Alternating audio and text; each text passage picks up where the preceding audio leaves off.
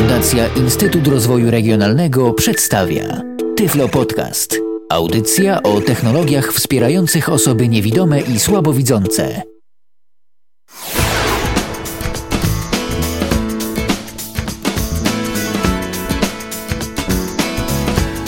Słuchacie Radia N, jesteśmy z wami na www.radio.nfm i www.radio.n.pl. Minęła godzina 19, zatem jak w każdy poniedziałek po godzinie 19 właśnie spotykamy się z wami w audycji zatytułowanej Tyflo Podcast w Radiu N. Tyflo Podcast w Radiu N to jest audycja o technologiach e, poświęconych e, i dedykowanych osobom niewidomym oraz słabowidzącym i dziś właśnie będziemy rozmawiać o technologiach przede wszystkim w służbie osób e, słabowidzących. Wspólnie ze mną jest e, gość dzisiejszej audycji Mikołaj Rotnicki. Witam cię serdecznie.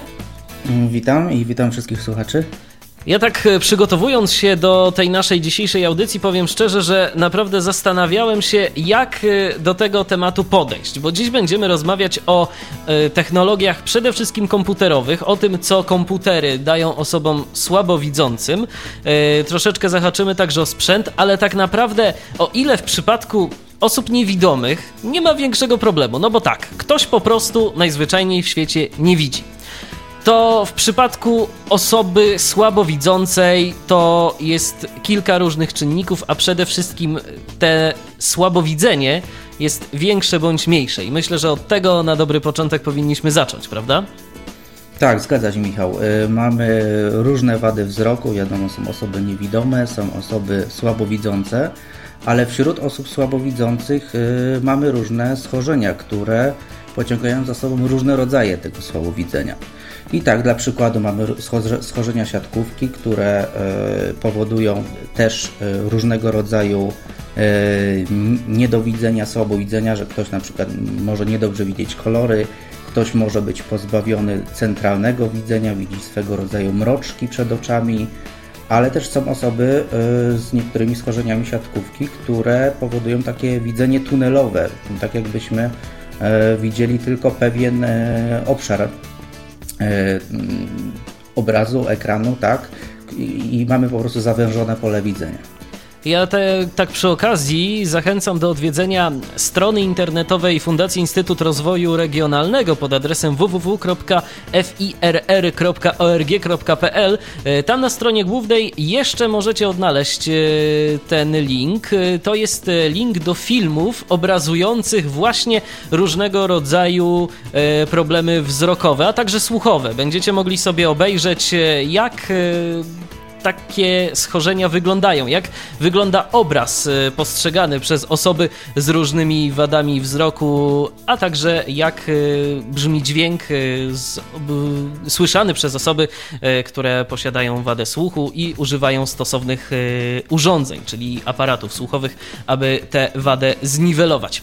Ale co za tym idzie, jak powiedziałeś, wady wzroku są różne i także różne potrzeby mają takie osoby słabowidzące. I tak naprawdę naprawdę jak można najprościej i czy się w ogóle da określić, jaki y, sposób pracy jest adekwatny i odpowiedni dla osoby z konkretną wadą wzroku. Czy jest coś takiego, czy to trzeba każdemu dopasować naprawdę bardzo indywidualnie? Y, chyba jest to jednak bardzo indywidualna sprawa, ponieważ nawet przy tym samym rodzaju schorzenia y, ktoś może mieć y, powiedzmy widzenie tunelowe albo te mroczki większe lub mniejsze i to z kolei powoduje, że ma różne potrzeby widzenia ekranu. I to też jest uwarunkowane tym, z jakich aplikacji na komputerze, czyli w jaki sposób z komputera dana osoba korzysta, prawda? I teraz y, rozwiązań, które pomagają osobom słabowidzącym jest mnóstwo.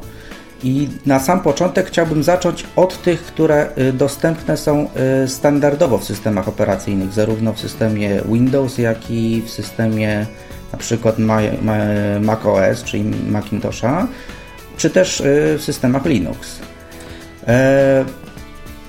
E, na wstępie bym powiedział o, o takiej rzeczy, która właściwie dotyczy prawie y, wszystkich trzech systemów, a mianowicie możliwość y, zwiększania lub zmniejszania rozdzielczości ekranu. Rozdzielczość ekranu to jest y, jakby odwzorowanie fizycznych wielko fizycznej wielkości ekran, fizycznej wielkości obrazu, który mieści się na określonej, na określonej powierzchni całego ekranu. I w zależności od tego, jak rozdzielczość sobie ustawimy, czyli czy ją zwiększamy, czy zmniejszamy, uzyskujemy odpowiednie, odpowiednie powiększenie tego ekranu. I wygląda to mniej więcej, zasada jest mniej więcej taka, że im niższa jest rozdzielczość, czyli na przykład y, taka standardowa minimalna rozdzielczość w przypadku systemu Windows to jest 800 na 600 można oczywiście kilka niższych y, rozdzielczości, ale się w praktyce już nie stosuje, ale załóżmy, że jest to rozdzielczość 800 na 600 pikseli, dodam. Y, wówczas ten y, ekran jest, wszystkie ikony są duże, napisy są duże, natomiast osoba widzi tylko pewną ograniczoną część ekranu, mniejszą niż w przypadku rozdzielczości wyższej. Także to są takie, to jest taki standard po jakim możemy sobie ustawić e, komputer no, w przypadku takiego standardowych ustawień. Prawda? Czyli dla osoby słabowidzącej zdecydowanie lepszym jest rozwiązaniem właśnie ustawienie sobie takiej niskiej rozdzielczości, tak? Tak, im mniejsza rozdzielczość, im niższa rozdzielczość, tym większe te wszystkie litery. Oczywiście tutaj mówię o osobach, które, którym takie rozwiązanie jest wystarczające ponieważ y, im większe jest to niedowidzenie, im większe jest y, wada wzroku, no tym ta mm, pomoc jest już niewystarczająca. Drugim, drugą rzeczą, która jest y, bezpośrednio też związana z tą rozdzielczością i może zostać osiągnięta przy powiedzmy wykorzystaniu standardowego sprzętu, to jest w ogóle wielkość samego monitora. Tutaj gra rolę tak zwana przekątna ekranu, wyrażona w calach. No i y, przyjęło się y, mniej więcej, że takim minimum dla osoby słabowidzącej to jest e, e, przekątna ekranu 19 cali. Oczywiście przy założeniu, że jest to e, ekran w proporcjach takich klasycznych, czyli proporcja ekranu wysokość do szerokości to jest 4 na 3 ponieważ coraz popularniejszymi ekranami są teraz ekrany panoramiczne. One są bardziej prostokątne i one występują już w, w takiej proporcji 16 na 9, czyli, takiego ekranu e, kinowego. Czyli to jest taki ekran y, raczej niezbyt wysoki, ale taki dosyć szeroki, tak? Tak, jest bardziej szerszy, jest szerszy niż, niż wyższy. O tak. to ja tu nawet chyba mam właśnie taki obok siebie e, ekran. Y, on jest dosyć, on jest właśnie rzeczywiście typowo prostokątny. To jest taki typowy prostokąt y, i w tym przypadku, jak jest y, jeżeli chodzi o y, przekątną? Y... Znaczy, przekątna też jest wyrażana w calach, tylko musimy na przykład pamiętać o tym, że E, monitor, który ma na przykład 19-calową przekątną jest monitorem, który jest, e, no, nazwijmy troszeczkę starszego typu i jest w e, proporcji ekranu 4 na 3 czyli tej starszej, to wiadomo, że ten ekran będzie mniejszy, mniejszy. Natomiast ekran, który, przepraszam, większy. Natomiast ekran, który ma tą samą, też 19-calową przekątną, a jest ekranem panoramicznym, tak? mhm. to, y, to mimo wszystko będzie mniejszy niż tamten ekran, ponieważ tutaj się to rozkłada na, na, na, na, większą szerokość tego ekranu, to jest bardziej rozciągnięte. Czyli po prostu osoba słabowidząca, chcąc y, mieć lepszy ogląd na to, co się dzieje na mm, jej monitorze, jeżeli już się zdecyduje na ekran panoramiczny, to po prostu będzie musiała zainwestować więcej pieniędzy mm, po prostu, na, tak, aby żeby... mieć większą przekątną. Tak, zgadza się, zgadza się. I tutaj takim, mówię, wyznacznikiem, jak wcześniej powiedziałem, te 19 cali to jest taka dolna granica. E, natomiast im, założenie jest zawsze takie i taka jest, takie jest zalecenie, żeby to był im większy monitor, tym lepiej. Natomiast jest jedna pewna górna granica. Mniej więcej w przypadku monitorów e, tych panoramicznych jest to około 27 cali. O co chodzi?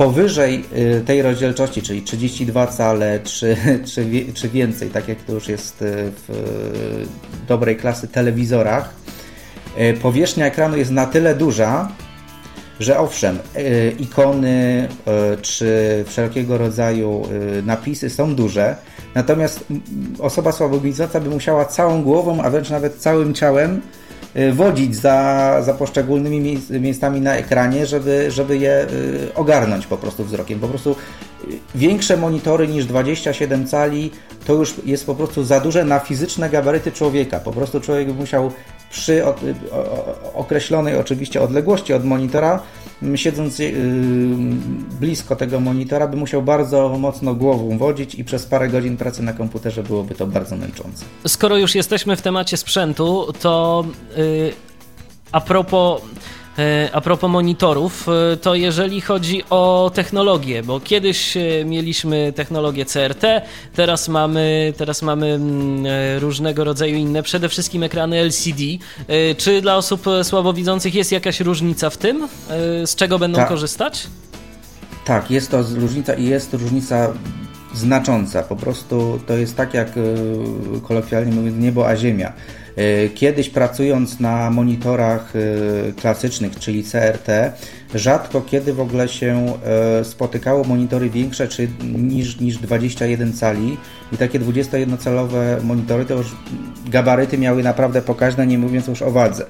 Natomiast drugą rzeczą charakteryzującą monitory CRT, czyli te starsze, jest to, że one mm, emitowały dosyć dużą ilość takiego szkodliwego promieniowania, które szczególnie w przypadku osób słabowidzących, które stosunkowo blisko ekranu siedzą, no były dodatkowo na, niepotrzebnie narażone na, yy, na to promieniowanie i szybciej ten wzrok się męczył.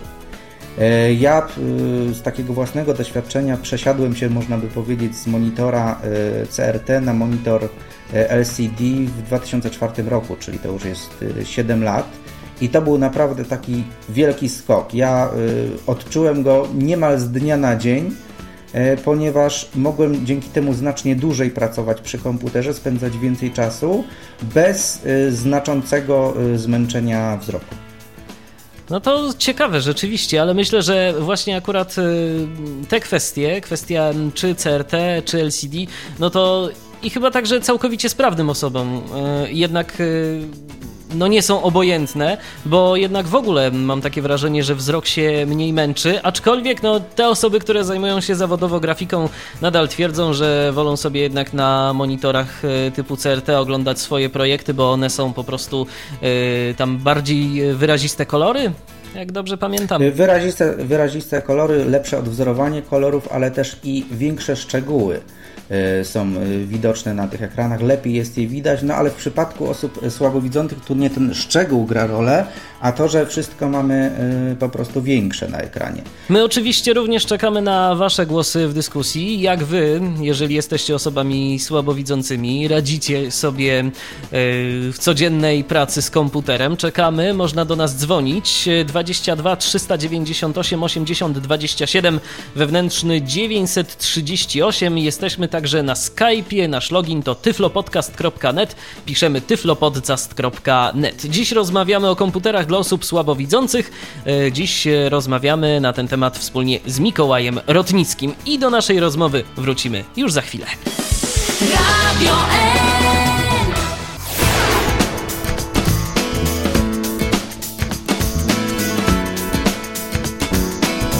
To jest cały czas audycja Tyflo Podcastu na antenie Radia N. Dziś wspólnie z Mikołajem Rotnickim rozmawiamy na temat e, komputera dla osoby słabowidzącej. Powiedzieliśmy już e, nieco na temat e, sprzętu. Jeszcze tak zapytam, e, no bo wiadomo, mm, kiedy potrzebujemy lepszego monitora, a osoba słabowidząca ewidentnie potrzebuje tego monitora nieco większego, ale także jak powiedzieliśmy, nie za dużego, bo to też niedobrze, to, po, to wiąże się to ze znacznymi kosztami. Jednak, mimo wszystko. Jakiego rzędu to są koszty, żeby, żeby można było sobie taki w miarę dobry monitor zafundować?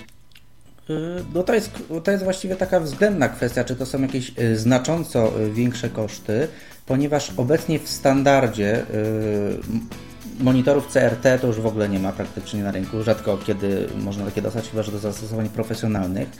W przypadku monitorów, y, jeżeli chodzi o te proporcje, o których mówiłem, czy 4 na 3 czy 16 na 9 właściwie teraz już w większości są to tylko monitory y, no, panoramiczne. No, najtańsze monitory to wiadomo, że też to jest też taka kwestia jak y, jakość tego monitora, marka tego monitora. Najtańsze monitory, powiedzmy 22-calowe, to już nawet za poniżej 1000 zł można dostać gdzieś w hipermarkecie czy, czy w jakimś tam specjalistycznym powiedzmy markecie z elektroniką.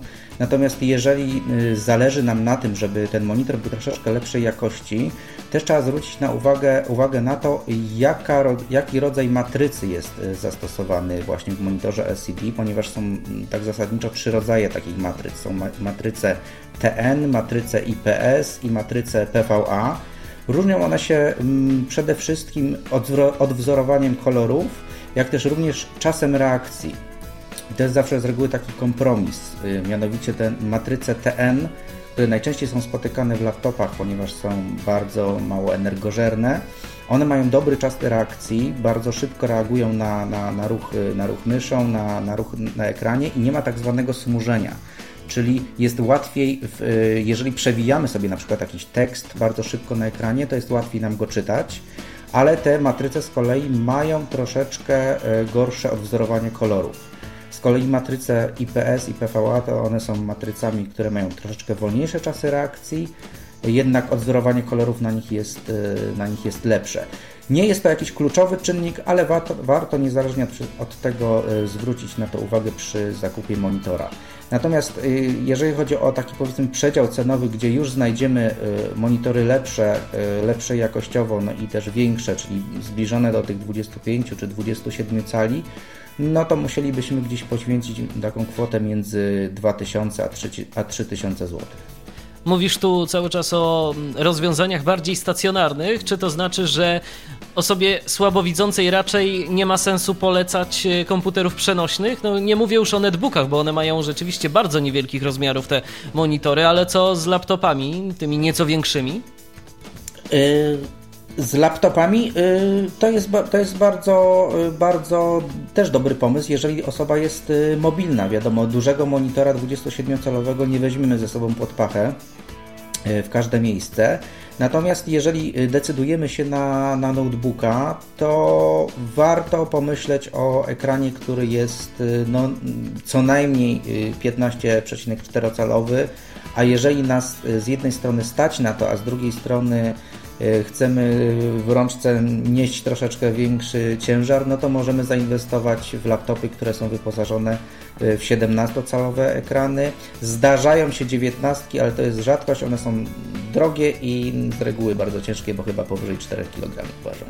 Ale takie rozwiązania także mogą się sprawdzić, e, mimo tego, że w porównaniu do proponowanych przez Ciebie przekątnych ekranów, no takich bardziej stacjonarnych monitorów są mniejsze.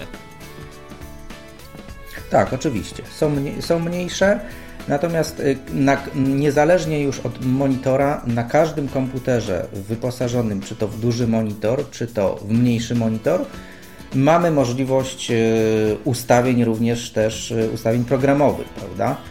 I w tym momencie przeszedłbym tutaj do tego, co w standardzie możemy zrobić, czy to w Windowsie, oprócz oczywiście tej rozdzielczości wcześniej wspomnianej, czy to w innych systemach operacyjnych. Każdy no z tych systemów ma możliwość zwiększenia czcionki, yy, czyli yy, ustawienia jej na taki rozmiar, który będzie odpowiedni dla naszej wady wzroku jak również ustawień yy, kolorów, ponieważ niektóre wady wzroku, to też jest bardzo ważne, wymagają specyficznych ustawień kolorów.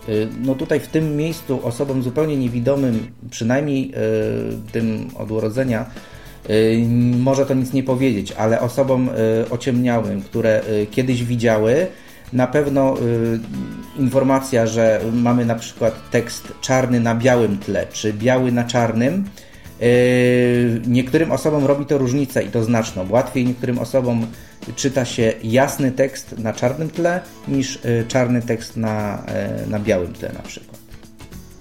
I w tym miejscu możemy sobie po prostu w systemie dokładnie wybrać, jak to, jak to ma być wyświetlane. I to zarówno w Windowsie, zarówno w systemach e, nadgryzionego jabłka, czyli firmy Apple, jak i w Linuxach, w tych graficznych środowiskach, także można sobie to wszystko zdefiniować. Są e, do tego odpowiednie narzędzia.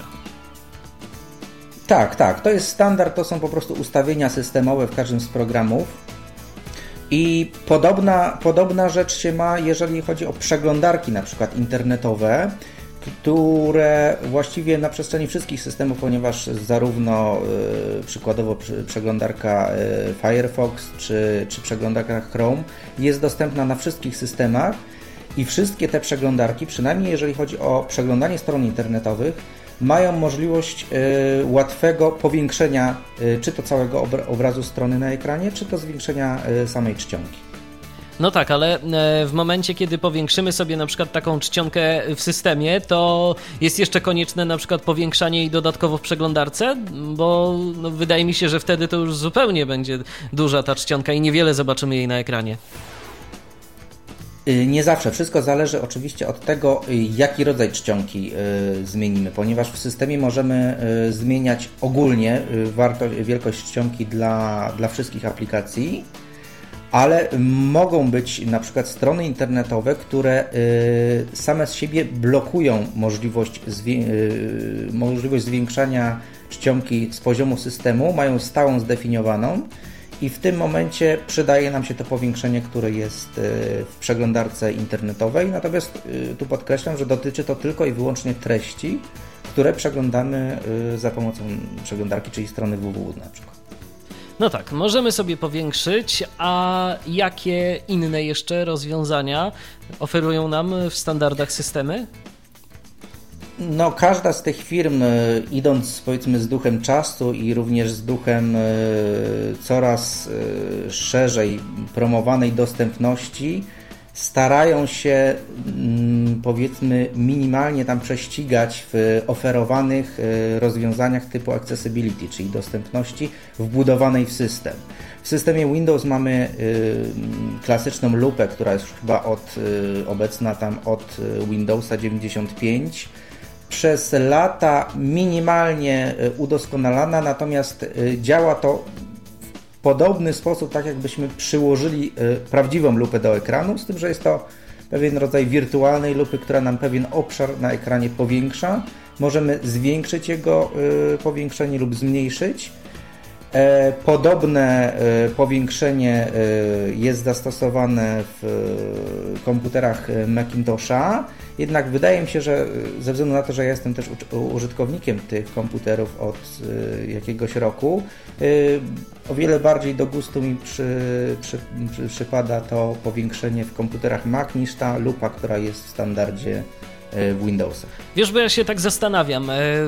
Windowsy, jeżeli chodzi o takie wbudowane rozwiązania dostępnościowe dla osób niewidomych, no to y, stoją niezbyt y, mocno, bo oczywiście oferują różnego rodzaju interfejsy, takie jak y, chociażby MSA y, i podobne. Teraz y, jest to jeszcze bardziej poszerzone w tych nowych y, systemach z rodziny Vista i Windows 7, ale na przykład wbudowany screenreader narrator w porównaniu do produktów, jakie komercyjnie, czy nawet darmowo, chociażby NVDA, e, są obecne na rynku, to jest naprawdę bardzo, ale to bardzo ubogi w możliwości i praktycznie za pomocą tego narzędzia nie da się zrobić nic. Chodzi mi mm, teraz o to, czy taka lupa Windowsowa dla osoby słabowidzącej jest bardziej użyteczna.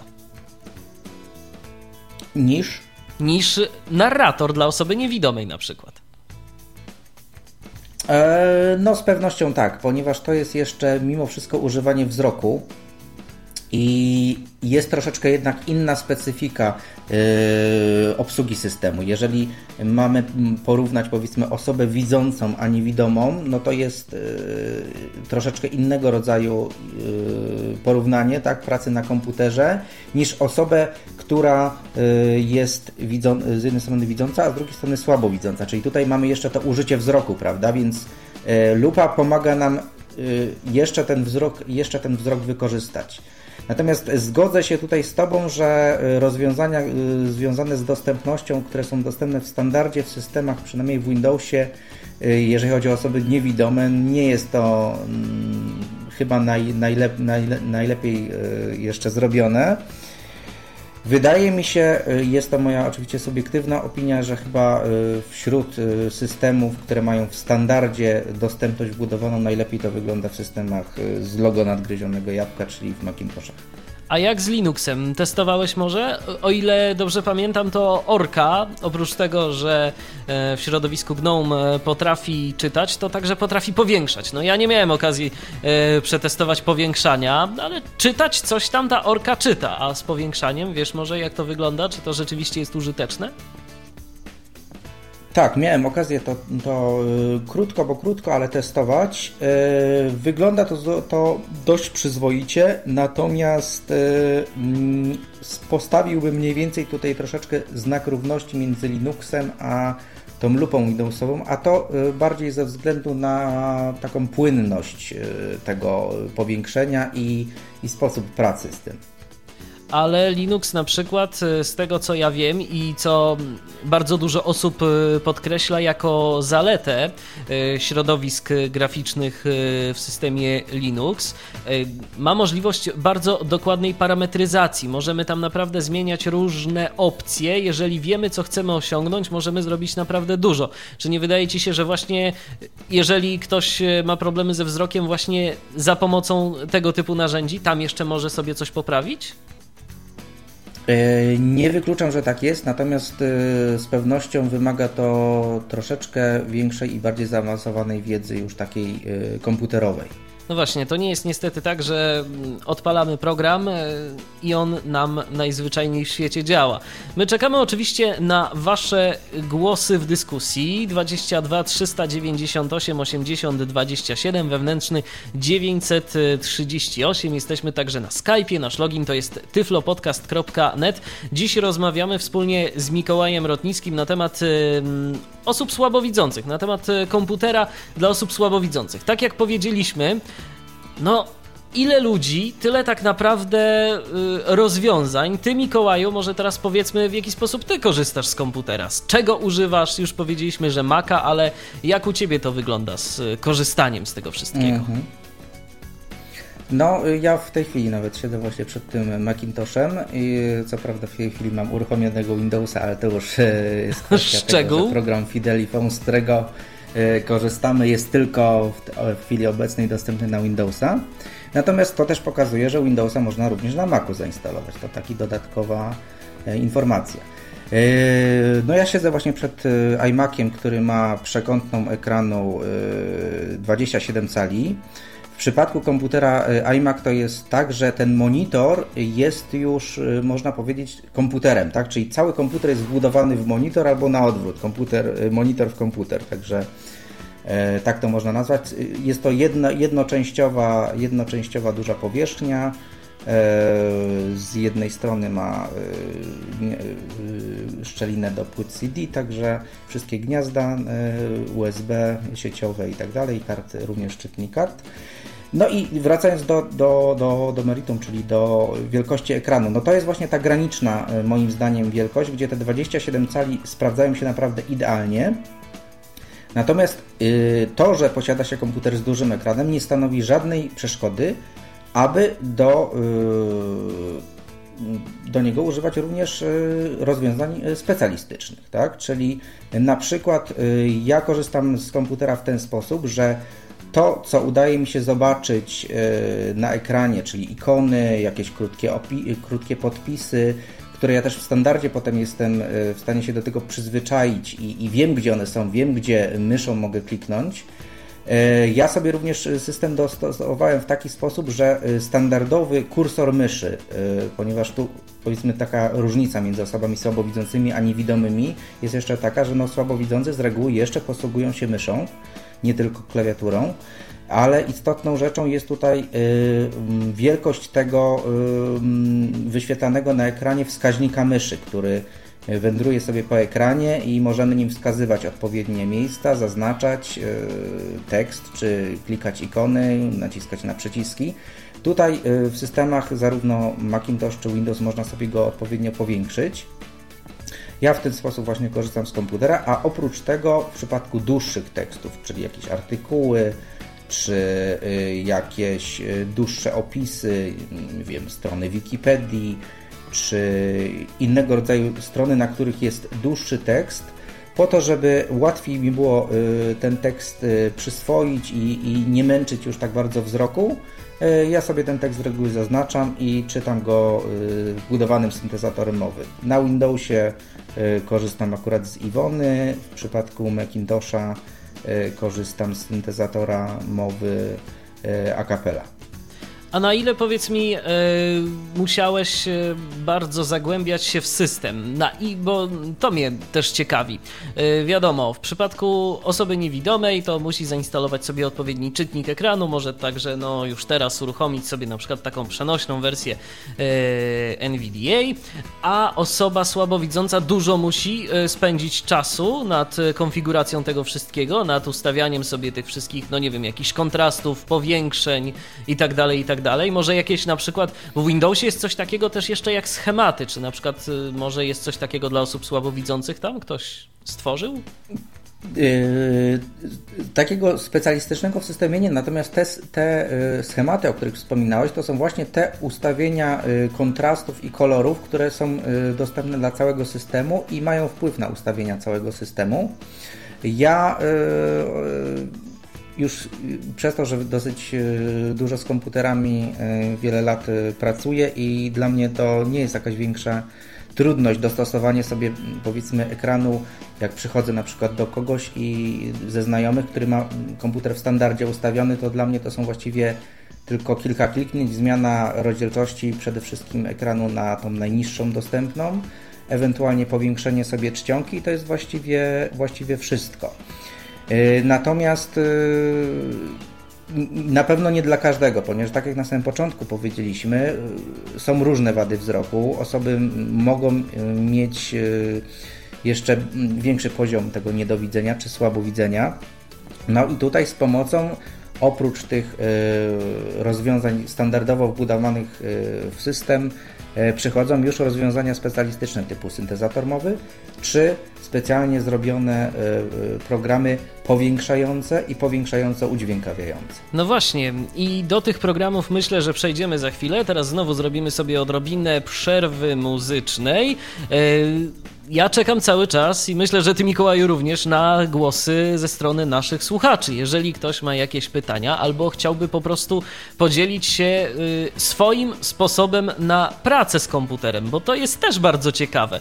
Tak jak osoba niewidoma, no może mieć na przykład swój ulubiony czytnik ekranu, może mieć jeszcze powiedzmy jakieś tam, jakieś tam preferencje, to tak ja jestem na przykład bardzo ciekaw, jak y, osoby słabowidzące, które w tym momencie nas słuchają, jak one sobie radzą z korzystaniem z komputera. Bo ja na przykład nie wiem. Dla mnie to jest y, temat, y, szczerze powiedziawszy, bardzo, bardzo nowy. No bo ciężko mi jest sobie to nawet wyobrazić. A dla pozostałych naszych słuchaczy może być to także jakaś interesująca wskazówka, może coś z tego skorzystać. Zatem dzwoncie do nas. tyflopodcast.net to jest nasz login na Skype'ie. 22 398 80 27 wewnętrzny 938 to jest nasz numer telefonu stacjonarnego. To jest cały czas audycja Tyflo Podcastu na antenie Radia N. Radio N.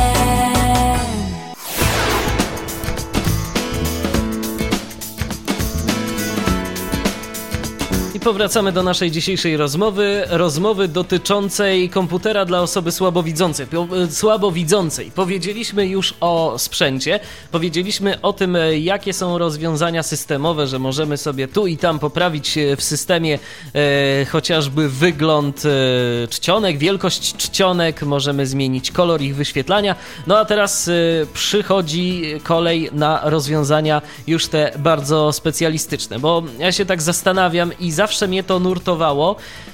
Mianowicie no skoro mamy te rozwiązania systemowe, jest tam jakieś powiększenie, ale to jest oczywiście y, przejaw mojej ignorancji w tej, w tej materii, bo ja, tak jak mówię, jako osoba całkowicie niewidoma nie jestem sobie nawet w stanie wyobrazić potrzeb osób słabowidzących i dla mnie, no jeżeli coś powiększa, no to powiększa, no to dobrze, jest większe, ktoś ma słabszy wzrok y, i to się jakby zazębia, to się uzupełnia. Jest większy, więc y, jest dany obiekt większy i jest to widoczne. No i teraz ok. Mamy rozwiązania systemowe i mamy specjalistyczne programy takie jak e, Supernowa, jak e, ZoomText, jak Magic, przynajmniej e, jeżeli chodzi o system Windows. No to jaka jest tak naprawdę hmm. różnica? Mhm, no, wymieniłeś właściwie wszystkie te podstawowe, które są, które są dla Windowsa dostępne na rynku. Różnica właściwie jest taka, że wszyscy ci producenci zauważyli, że mm, to, co mamy w standardzie, to, co mamy, możemy pozmieniać w standardzie, No, nie we wszystkich sytuacjach się idealnie sprawdza. Nie zawsze mamy tą, powiedzmy, możliwość dostosowania tych parametrów tak, jakbyśmy chcieli. A tak jak powiedziałeś, no, jest powiększenie, ale co z tego, jeśli powiększenie to powiedzmy sprawia, że ikony czy napisy na ekranie mają od razu jakieś, jakiegoś swego rodzaju artefakty takiej niedoskonałości, bo jednak ten ekran powiększony, ja może tutaj dałbym taki przykład, przynajmniej osobom y, niewidomym, które no, jest im trudno y, wyobrazić sobie, co to znaczy coś powiększyć. Y, wyobraźmy sobie, że mamy kartkę formatu A4 wydrukowaną w Braille'u zadrukowana od lewej do prawej poszczególnymi linijkami tekstu.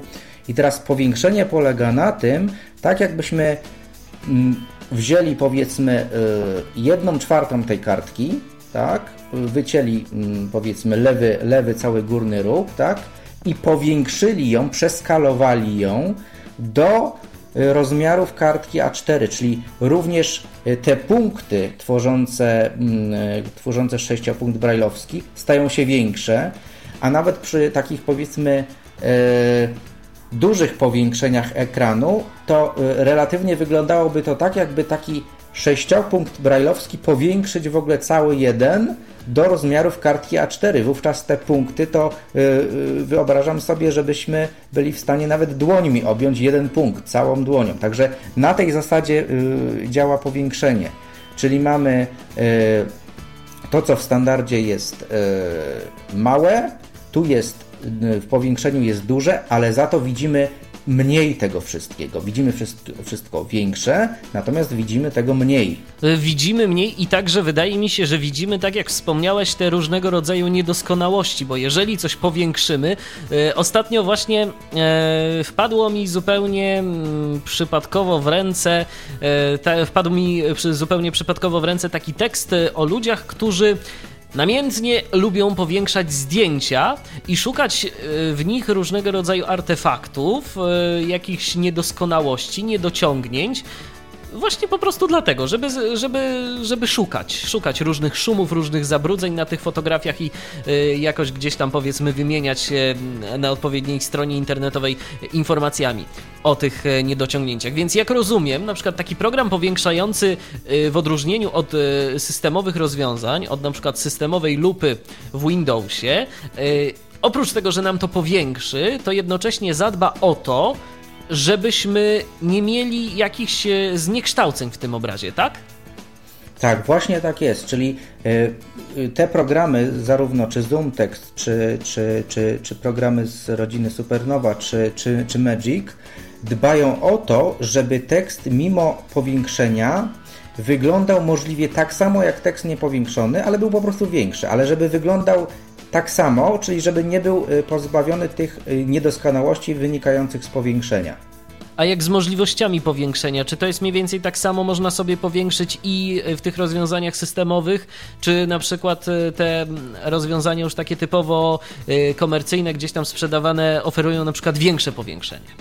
No właśnie, tu, tu, tu właśnie zwróciłeś uwagę na też istotną rzecz. Rozwiązania, które są w standardzie, mają swoje ograniczenia, czyli lupa systemowa i inne ustawienia mają swoje ograniczenia górnej granicy tego powiększenia. Natomiast programy e, te specjalistyczne, powiększające i powiększająco udźwiękawiające e, oferują większe możliwości powiększenia, czyli nawet do 32 razy można powiększyć ten ekran. Nie wszystkim oczywiście takie duże powiększenie odpowiada, ale powiedzmy ten przekrój, ten, zasięg powiększeń, czyli powiedzmy od 2 przez 4, 8, 16 aż po 32 razy są dostosowane do y, indywidualnych potrzeb każdej z osób słabowidzących, które z komputerów korzystają. To ja powiem tu taką ciekawostkę. Kiedyś słyszałem od moich znajomych o człowieku, który jest z zawodu architektem i on właśnie jest osobą zupełnie w pełni sprawną, nie jest osobą słabowidzącą, ale wykorzystywał sobie już teraz nie pomnę jaki program powiększający do tego, żeby na przykład sobie oglądać różnego rodzaju plany, które projektował w AutoCADzie albo w podobnych narzędziach tego typu. Przydatne to mu było. Nie wiem do czego, no ale jak się okazuje, i także w ten sposób można wykorzystać tego typu narzędzia. Powiedzieliśmy o powiększeniu, powiedzieliśmy, że ten obraz jest zwyczajnie ładniejszy, no ale mm, z racji tego, że te powiększalniki jednak y, też trochę kosztują, no to chyba nie tylko takie możliwości oferują, prawda? No nie tylko, jeszcze są y, pewne dodatkowe funkcje związane na przykład y, z tym, co się dzieje na ekranie, czyli ułatwiają one na przykład znajdowanie kursora myszy, ponieważ tak jak wspomniałem, kursor myszy można sobie dostosować e, w ustawieniach systemowych, zrobić go troszeczkę większym, natomiast nie wszystkim osobom jest to wystarczające, a w takich sytuacjach, kiedy bardzo dużo się powiedzmy dzieje na ekranie, e, osobom słabowidzącym jest trudno ten kursor znaleźć. I wszystkie te rozwiązania e, dosyć podobnie oferują możliwość łatwego takiego mm, oznaczenia tego kursora. otóż wygląda to w ten sposób, że e, w oku kursora jest, e, pojawia się taki znacznik, czyli albo jest to kółko na przykład, albo na całym ekranie, czyli na przecięciu mamy pionową linię i poziomą linię i na przecięciu tych linii zawsze jest, znajdziemy kursor. Te wskaźniki mm, sprawiają, że ten kursor jest łatwiej znaleźć, jest łatwiej operować szybciej dzięki temu. Oprócz tego są y, swego rodzaju wskaźniki, y, które nam pokazują, gdzie w danym miejscu jest na przykład kursor wprowadzania tekstu. Czyli jeżeli y, wpisujemy jakiś tekst w formularz, czy w programie do edycji tekstu, na przykład w Wordzie, pokazuje nam to, w którym miejscu w tekście jesteśmy w danym momencie. Także y, tych y, ułatwień i udogodnień, które oferują zarówno ZoomText, jak i y, Supernova Magnifier czy Magic jest mnóstwo. Nie zapominajmy także o, o, o pewnej możliwości dodatkowej zmiany kontrastu kolorów i to tutaj w tym przypadku wydaje mi się, że te programy mają tu przewagę, nad tymi tak zwanymi schematami kolorów y, dostępnymi w Windowsie, ponieważ między schematami y, oferowanymi przez te programy można przełączać się o wiele szybciej, można sobie tworzyć łatwiej y, profile kolorów dostosowane indywidualnie do własnych potrzeb i uruchamiać je pod określonym skrótem klawiszowym. Czyli w jednej sytuacji przełączamy się na przykład z tekstu pisanego jasną czcionką na czarnym tle, naciśniemy kolejny skrót klawiszowy, pod którym mamy inny profil i mamy e, ciemny e, tekst na jasnym tle, więc można się o wiele szybciej e, przestawiać. Nie zapominajmy także o tym, że tego typu programy, oprócz tego, że powiększają, na pewno Zoom Text i Supernowa. W przypadku Magica, ja teraz właśnie nie pamiętam, popraw mnie, ale czy to przypadkiem nie jest tak, że Magic, żeby do nas przemówił, to JOSa potrzebuje, czy on też ma jakąś tam szczątkową syntezę? Wiem, że obydwa współpracują No właśnie, sobą, ja natomiast... to też wiem, że współpracują, ale jak to dokładnie jest, to, to niestety tego yy, szczerze mówiąc nie pamiętam. Ale yy, Zoom Text i Supernowa, oprócz tego, że nam powiększą tekst, to potrafią również yy, do nas mówić z wykorzystaniem odpowiedniej syntezy. No tylko jak to z tą syntezą jest? Czy ona jest tak rzeczywiście mm, tak y, dużo do nas mówi, jak na przykład w JOSie czy w Windowsiu? O, Chociaż, chociaż y, o tym porozmawiamy za chwileczkę, bo mamy na linii pierwszego słuchacza w dzisiejszej audycji. Jest z nami Łukasz. Witamy. Witam serdecznie. Y, no i cóż tam Łukaszu powiesz a propos powiększalników? Korzystasz z jakiegoś rozwiązania?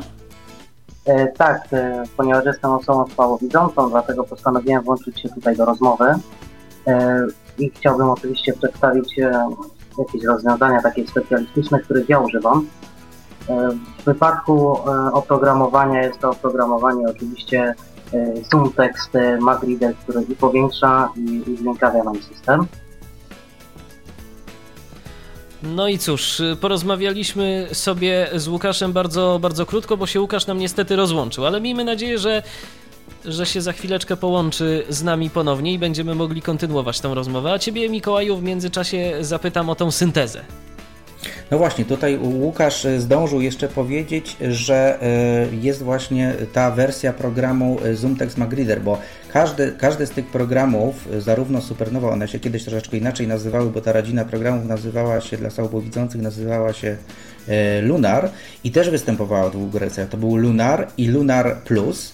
I podobnie jest w przypadku ZoomTexta. Jest ZoomText i ZoomText MagReader. Czyli są to e, dwie wersje e, tego samego produktu. Jedna ma, jest wyposażona tylko i wyłącznie w funkcję powiększania i zmieniania e, parametrów obrazu. Natomiast programy właśnie z tym dodatkiem MagReader albo Reader Magnifier mają możliwość również odczytu tekstu. To, co wcześniej wspomniałeś, na ile one, na ile one są gadatliwe, na ile one nam mówią, na pewno nie jest to tak jak w przypadku screenreaderów, które, od których jednak wymaga się, żeby tej informacji było więcej, czyli była również informacja opisowa dotycząca jak yy, obraz jest przedstawiany na ekranie, ile jest ikon w danym rzędzie, w którym rzędzie jesteśmy, czy jesteśmy w menu, czy jesteśmy w kolumnie. Tutaj akurat yy, jest wyjście właściwie bardziej z takiego założenia, że my to widzimy na ekranie, natomiast tutaj program ma nam tylko i wyłącznie pomóc w odczycie opisu na przykład opcji, czyli przeczytać poszczególne elementy menu, które i tak widzimy na ekranie, ale stanowi to taką dodatkową pomoc. Mniej więcej to wygląda w ten sposób, że tego y, mówienia jest mniej, ale zasada y, pracy tego programu jest, y, jest podobna jak, y, jak w przypadku screenreadera, ponieważ programy E, powiększająco-udźwiękawiające również wykorzystują syntezę mowy. Czy to jest też właśnie współpraca syntezatora mowy, który możemy sobie indywidualnie dobrać. Możemy dokupić czy to Iwonę, czy to Acapelle, czy to jakikolwiek inny syntezator i on e, w ramach standardu, oczywiście mówimy tutaj o Windowsie, w ramach standardu SAPI 4 i SAPI 5 będzie współpracował właśnie z takim programem e, powiększająco, udźwiękawiająco. No i mamy na linii już tym razem Łukasza. Miejmy nadzieję, że bez jakichkolwiek więcej problemów e, uda nam się z Łukaszem połączyć. Jeszcze taka uwaga do wszystkich, którzy do nas będą dzwonili. E, słuchajcie nas na Skype'ie albo w telefonie. Jeżeli do nas będziecie dzwonili, nie sugerujcie się tym, co słyszycie w waszym odtwarzaczu. No niestety radia internetowe mają to do siebie, że generują dosyć duże opóźnienia, więc wtedy nie zrozumielibyśmy się w ogóle. Witaj Łukaszu, czy nas tym razem już dobrze słyszysz? Tak, tak, teraz już wszystko w porządku. E, a więc wracając i nawiązując do naszej rozmowy, moim takim e, specjalistycznym oczywiście e, usprawnieniem sobie mojego komputera jest program, tak jak wspomniałem, ZoomText MagReader. Dlaczego akurat ten program? Powiem szczerze, że ma on tyle zalet, że wart jest chociażby uwagi i zainstalowania wersji demo, by o tym się przekonać. E, ponieważ e, tutaj znakomite rozszerzenia czcionek e, X-Font pozwalają nam na to, że ta czcionka jest naprawdę wyraźna, nie ma żadnych kształceń. Powiększa do 36 razy, chociaż powiem szczerze, że podczas używania tych programów tak maksymalnie 8-12 razy powiększenie jeszcze da się ogarnąć wzrokiem, bo przy każdym większym jakby tutaj widzimy mniej szczegółów na ekranie i tą myszką po prostu idzie się w niektórych przypadkach naprawdę zaszukać na tym ekranie. E, co więcej, program ten, e, nie chciałbym go tutaj e, jakby tylko i wyłącznie go reklamować, ale, ale chociażby jest, przekonuje do siebie z racji tego, że można podpiąć dwa monitory. Ja nie wiem jak jest w innych produktach, ponieważ tylko troszeczkę je testowałem, ale ten program pozwala na podpięcie dwóch monitorów, a działa to na takiej zasadzie, że ten drugi monitor na przykład może mieć inne powiększenie niż ten, którego używamy przy komputerze, na przykład przy laptopie, a więc osoba zupełnie widząca może y, pracować na tym samym materiale i nie mieć y, powiększonego tego materiału, prawda? Także a czy dajmy na to możliwa jest taka sytuacja, w, którym, e, w której mamy na jednym monitorze wyświetlone coś innego, a na drugim jeszcze coś innego, na przykład jeżeli, nie wiem czy w ogóle mm, to tak działa, ale na przykład jeżeli ktoś widzi bardzo słabo i po prostu nie wyrabia się z wszystkim, nad czym pracuje na jednym ekranie, a nie chciałby za bardzo szukać tego później, czy możliwe jest zrobienie mm, takiego czegoś i czy twoim zdaniem to jest w ogóle przydatne? To znaczy, jest taka funkcja, y, która pozwoli na to, że tak jak powiedziałem, że na jednym ekranie będzie to powiększenie, które sobie ustawiliśmy i to w zależności od tego oczywiście, jakie ustawiamy, czy nakładka, czy linijka, czy lupa, czy po prostu powiększenie części ekranu, a drugi monitor na przykład pracuje bez powiększenia. E, a wydaje mi się, że funkcja ta jest bardzo przydatna, ponieważ no, tak jak powiedziałem, przy, przy pracy na jednoczesnej pracy na komputerze osoby słabowidzącej i osoby widzącej, no znakomicie to nam ułatwia tutaj e, tą, tą pracę, ta, taka funkcja. E, co więcej, można również podłączyć na przykład dwa takie same monitory i wówczas po prostu to powiększenie nam się powiększa na te dwa monitory. A Łukaszu, y, zapytam, y, czy dużo korzystasz ze skrótów klawiszowych? Tak z ciekawości, czy jednak operujesz bardziej myszką i rzeczywiście y, korzystasz przede wszystkim z tego powiększenia, tak jak, tak jak mówił Mikołaj, że on no, jednak z tej myszki używa. Zgadza się Mikołaju, prawda? Ty, ty jednak z myszki tak, tak korzystasz tak, tak, tak, tak, niespecjalnie na skrótach. Mhm, ja używam też myszki, ale powiem szczerze, że odkąd e, doświadczyłem tutaj swojej pracy na komputerze e, ze screen readerem, czy to DOSem, czy, czy NVDA, jednak dość często zdarza mi się włączyć tylko ten screen reader po to, by troszeczkę sobie tutaj odpocząć wzrokowo i na przykład wszelkie dokumenty czy coś takiego czytam już y, za pomocą tych programów. Oczywiście ten ZoomText ma y, czytaną, y, zaimplikowaną tutaj syntezę mowy, ale po prostu w niektórych sytuacjach tamte screen readery radzą sobie o niebo lepiej, dlatego przełączam się na, na screen reader i wyłączam w ogóle monitor po to, by zupełnie odpocząć od tego powiększenia, a, a tutaj no, no skróty klawiszowe jak najbardziej bardzo ułatwiają i, i, w ogóle ten program Zultek również ma bardzo dużo skrótów klawiszowych, y, za których pomocą możemy sobie na przykład ustawić czy zmienić jakieś tam właśnie y, y, rozszerzenia myszki, rozszerzenia kursora, rozszerzenia kolorów, etc. Po prostu możemy cały program sobie konfigurować, przestawiać w locie i nie ma z tym żadnego problemu. Dlatego do tego programu również dedykowana jest ta specjalna klawiatura, która ma te skróty do góry tutaj w górnym rzędzie przypisane. Powiem szczerze, że po około 3-4 miesiącach pracy z tym programem skróty te, które są nam potrzebne w zupełności można sobie tutaj przyswoić i opanować. No, czyli rzeczywiście ZoomText to jest e, bardzo ciekawy program powiększający. E, czekamy oczywiście Brakuje na... mi jednej... Aha, no właśnie, bo tak, powiedzieliśmy, bo tak powiedzieliśmy o zaletach, to może teraz jeszcze słówko o wadach, bo, bo jednak są jakoweś. Tak, e, brakuje mi jednej rzeczy w tym programie, ponieważ no, sądzę, że fajną rzeczą byłoby na przykład możliwość włączenia tej mowy na innej karcie dźwiękowej, aniżeli tylko y, tą, y, którą po prostu tutaj mamy ustawioną w systemie. No bo chociażby NVDA czy, czy, czy DOS, czy Windows chyba też pozwala na to, że można sobie tą mowę puścić inną kartą dźwiękową, a tutaj mi tego troszeczkę brakuje, no bo można by było na przykład słuchać muzyki w głośnikach, a, a mowę sobie tutaj po prostu puścić słuchaweczką i, i w ten sposób korzystać. No można zawsze no. zrobić to, wiesz Łukaszu, na około, czyli y, ustawić program y, odtwarzający muzykę na inną kartę dźwiękową, ale rzeczywiście y, dobrze by było, żeby program posiadał taką funkcjonalność, taką funkcję. Dziękuję Ci bardzo za głos w dyskusji. Miejmy nadzieję, że to nie jest ostatni głos e, ze strony naszych słuchaczy. Pozdrawiamy psiaka, który także się tam jeszcze gdzieś odzywa. Do usłyszenia, cześć porozmawialiśmy z Łukaszem a propos Zoom Teksta. Yy, powiedzieliśmy także już po co jest yy, też ta synteza w programach powiększających. Ale to cały czas rozmawialiśmy na temat Windowsa. Ty, Mikołaju, korzystasz z Maca. No i teraz mhm. pytanie, jak to powiększenie systemowe, które oferuje mm, sam Macintosh, to nie jest jedyne powiększenie, prawda? Ostatnio ukazał się jakiś program, który jeszcze dodatkowo może pomóc.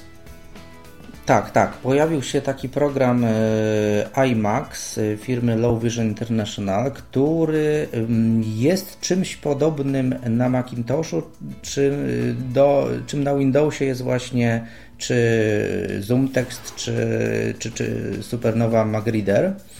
E, on też e, stara się e, zadbać o to, aby pewne niedoskonałości, które owszem też ma standardowe powiększenie w Macu, czyli też tam powiedzmy zredukować tą niewyraźność w niektórych sytuacjach czcionki czy ikon w dużych powiększeniach, zastosować lepsze kontrasty i również wskaźnik myszy jest troszeczkę bardziej wyraźny i obsługa całego powiedzmy komputera dodatkowymi skrótami klawiszowymi jest możliwa. Jak również zastosowano w iMaxie taką funkcję, która jest znana użytkownikom screenreaderów Windowsowych, jak możliwość dynamicznego czytania tekstu różnymi głosami syntezatora mowy w różnych językach, ale to w zależności od tego, na jaki tekst najedziemy myszą. Tutaj wystarczy, nawet nie trzeba zaznaczać tego tekstu, wystarczy y, najechać kursorem myszy na określony akapit i jeżeli ten akapit jest napisany w języku polskim, e, iMax automatycznie to wykryje i zacznie czytać polskim syntezatorem mowy. Natomiast jeżeli tekst jest na przykład po angielsku, będzie czytany po angielsku. Ale to dotyczy przede wszystkim dokumentów e, na stronach internetowych, tak? Czy w ogóle Zarówno jakichkolwiek? Jakichkolwiek tekstów, również tekstów menu, czyli nawet jeżeli byśmy mieli aplikację, która jest e, na przykład po angielsku, nie występuje w, w polskiej wersji językowej, to menu tej aplikacji będzie, będą czytane angielskim syntezatorem mowy. O, jeżeli, to jest bardzo ciekawa e, funkcja. To powiem tak, szczerze, tak, że to powiem szczerze, że ja się, y, jeżeli to działa z automatu, jeżeli on sam rozpoznaje język, to powiem szczerze, że ja się y, w screenreaderach y, no nie spotkałem z taką funkcją. Oczywiście możemy sobie to zmieniać, możemy sobie ustawiać te głosy. W JOSie mamy te, te całe profile. Z Windowsem, no ja na przykład na swoim Apollo nie mam za bardzo jak przestawić, albo, albo nie doszukałem się, bo i też niespecjalnie długo szukałem jak przestawić język na angielski, mhm.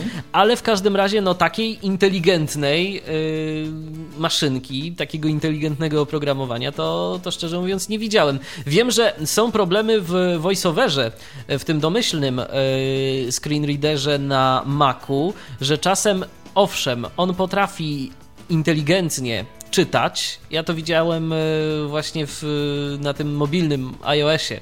E, chociażby przy rejestracji w iTunes, że on źle wykrył sobie ten język i na przykład e, mhm. powinien przeczytać coś po polsku, a zaczął czytać angielską syntezą więc no niestety tam, tam akurat była strona internetowa, mm, więc podejrzewam, że był źle zadeklarowany najzwyczajniej w świecie język dokumentu i on stamtąd sobie brał a ja, e, te informacje, ale jeżeli ty mówisz, że e, no nawet i teksty menu różnego rodzaju potrafi sobie rozpoznawać, no to tu już chyba jakaś sztuczna inteligencja zaczyta musi być.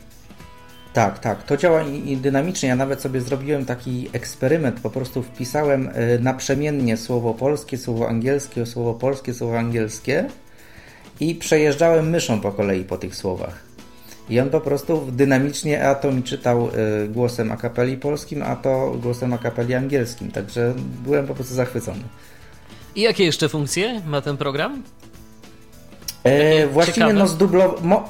Y czy ciekawe w porównaniu, ciekawsze, to jest moim zdaniem to była chyba taka najbardziej ciekawa funkcja, która go najbardziej odróżnia od, od tych y, dostępnych na Windowsa.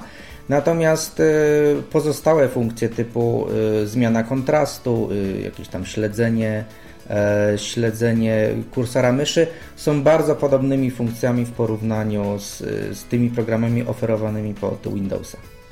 No i tak to wygląda. Mamy takie, a nie inne rozwiązania. Jeżeli wy chcielibyście zabrać głos w dyskusji, to oczywiście bardzo serdecznie zapraszamy, bo my jeszcze cały czas jesteśmy i oczywiście czekamy na telefony od was. 22 398 80 27 wewnętrzny 938. Jesteśmy także na Skype'ie. Nasz login to tyflopodcast.net. Piszemy tyflopodcast.net. Przypominam, że dziś wspólnie z Mikołajem Rotnickim rozmawiamy na temat komputerów dla osób słabowidzących.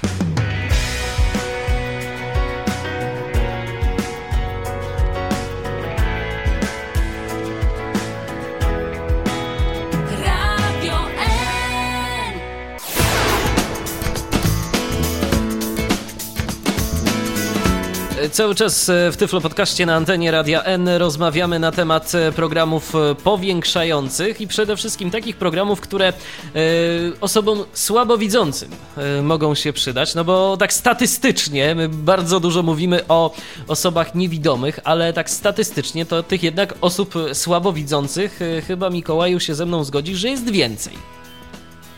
Tak, mówi się, że wśród osób z dysfunkcją wzroku y, osoby niewidome stanowią między 6 a 10% tylko. No właśnie, więc, więc dziś program dla większości. Jest... Dziś program dla większości. Mamy kolejnego słuchacza na linii, tym razem Michał Kasperczak się do nas y, dodzwonił. Witaj Michale. Y, witam, dobry wieczór. Przepraszam od razu za jakość połączenia, ale dzisiaj dzwonię z telefonu, więc może gorzej być słychać. Ja tylko chciałem doprecyzować i powiedzieć, e, że bo e, mówiliśmy, mówiliście przed jakiś czas temu na, na temat e, Magica, jak to jest ze współpracą z JOSem. I rzeczywiście jest tak, że te produkty Freedom, czyli Magic i JOS są z sobą kompatybilne, ale poza powiększającym Magiciem istnieje jeszcze Magic Plus, ten Magic Plus to właśnie jest takie coś jak ZoomText MacReader, czyli taki program powiększający ze sporymi elementami udźwiękawiającymi, ze swoimi skryptami i on właśnie wykorzystuje e, Magic Plus, e, zarówno może wykorzystywać syntezę SAPI 4, SAPI 5, jak również tą syntezę RealSpeak Solo, czyli dedykowane produkty RealSpeak Nuance właśnie dla, dla JOSa i dla, dla Magica, czyli dla produktów Freedom Scientific. A Michale, zapytam, miałeś może okazję testować e, kiedyś e, właśnie tego Magic Plusa pod kątem, e, no już takim naszym, typowo screenreaderowym. Czy, czy on się jako screenreader jednak no, jakoś tam sprawdza, czy nie bardzo? Jakoś, on się jakoś sprawdza. Te wszystkie programy, bo i Lunar Plus, i, i Zintex Reader na pewno, y, ale Magic też, tak, one nawet mają częściowo e, podobne skróty klawiszowe i z tym się da pracować.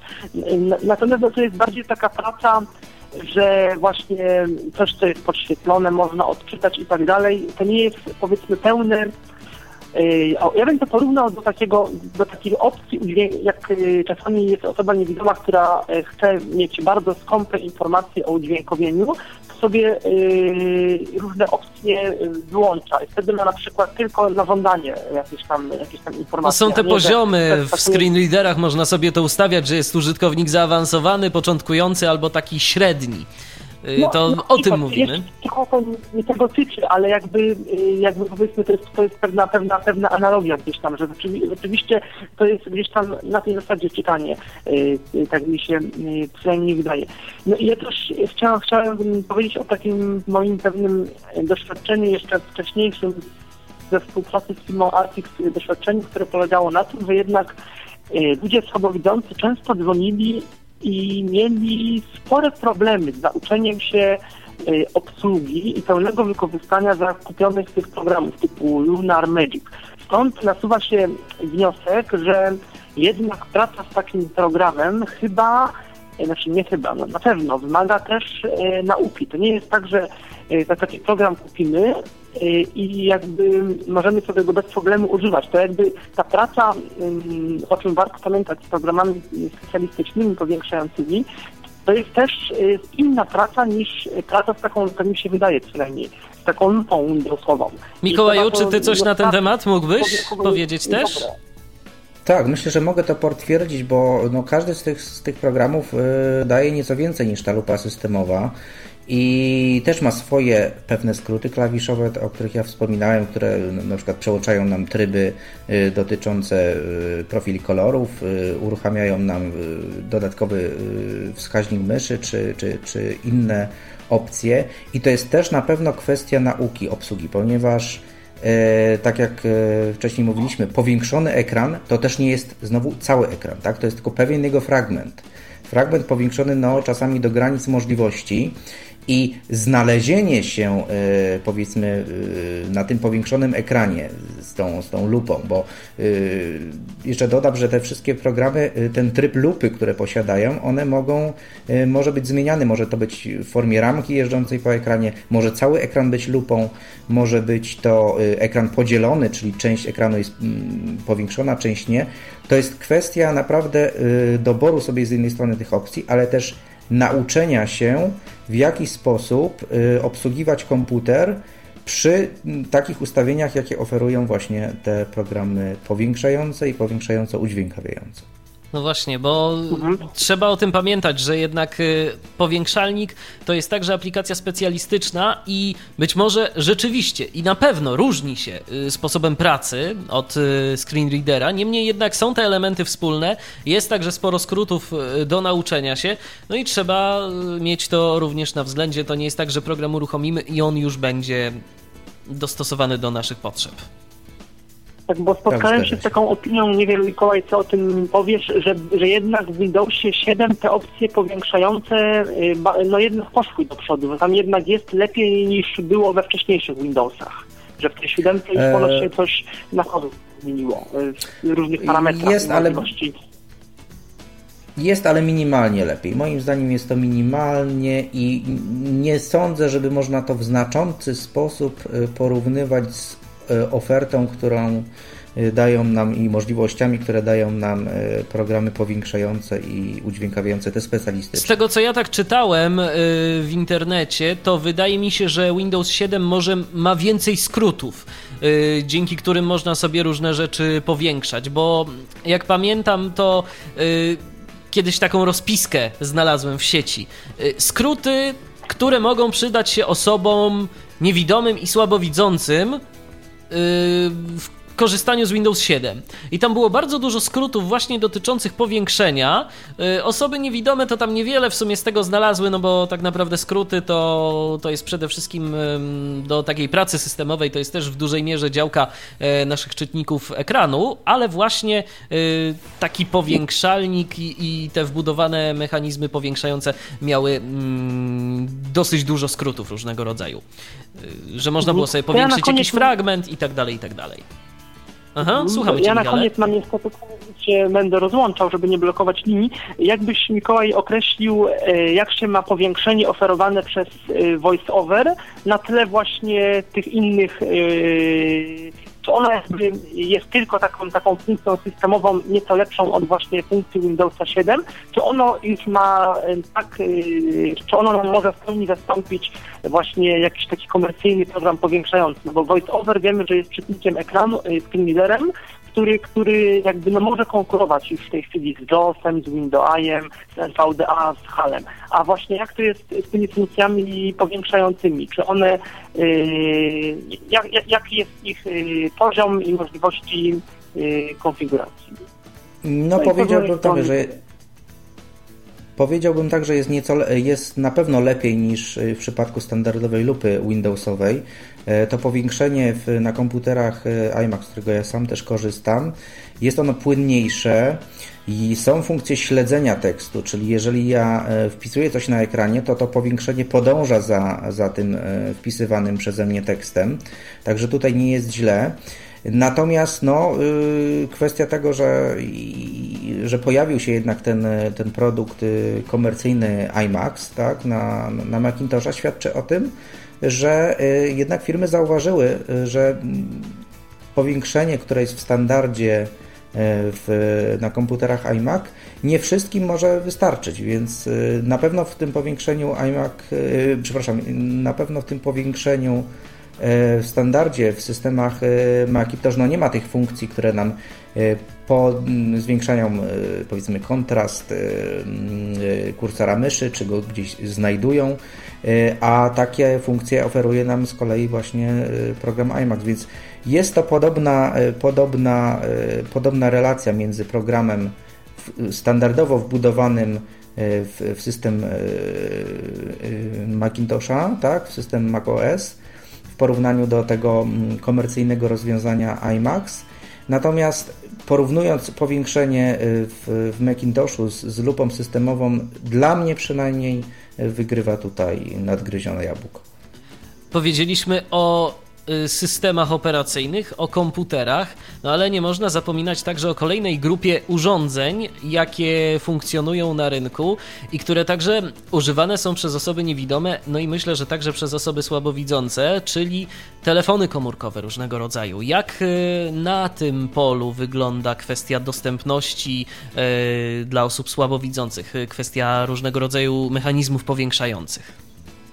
No więc podobnie jak e, ogólnie w przypadku rozwiązań dostępnościowych e, dla osób z dysfunkcją wzroku, funkcje screen readerowe, czyli czytników ekranu, zostały przeniesione e, z komputerów na telefony komórkowe. W przypadku na przykład komórek z systemem Symbian można instalować tam program czy to TOX udźwiękawiający, czy to Mobile Speak Zarówno producent jednego, jak i drugiego rozwiązania zadbał również o potrzeby osób słabowidzących, które jednak gdzieś z tego ekranu jednak chcą korzystać.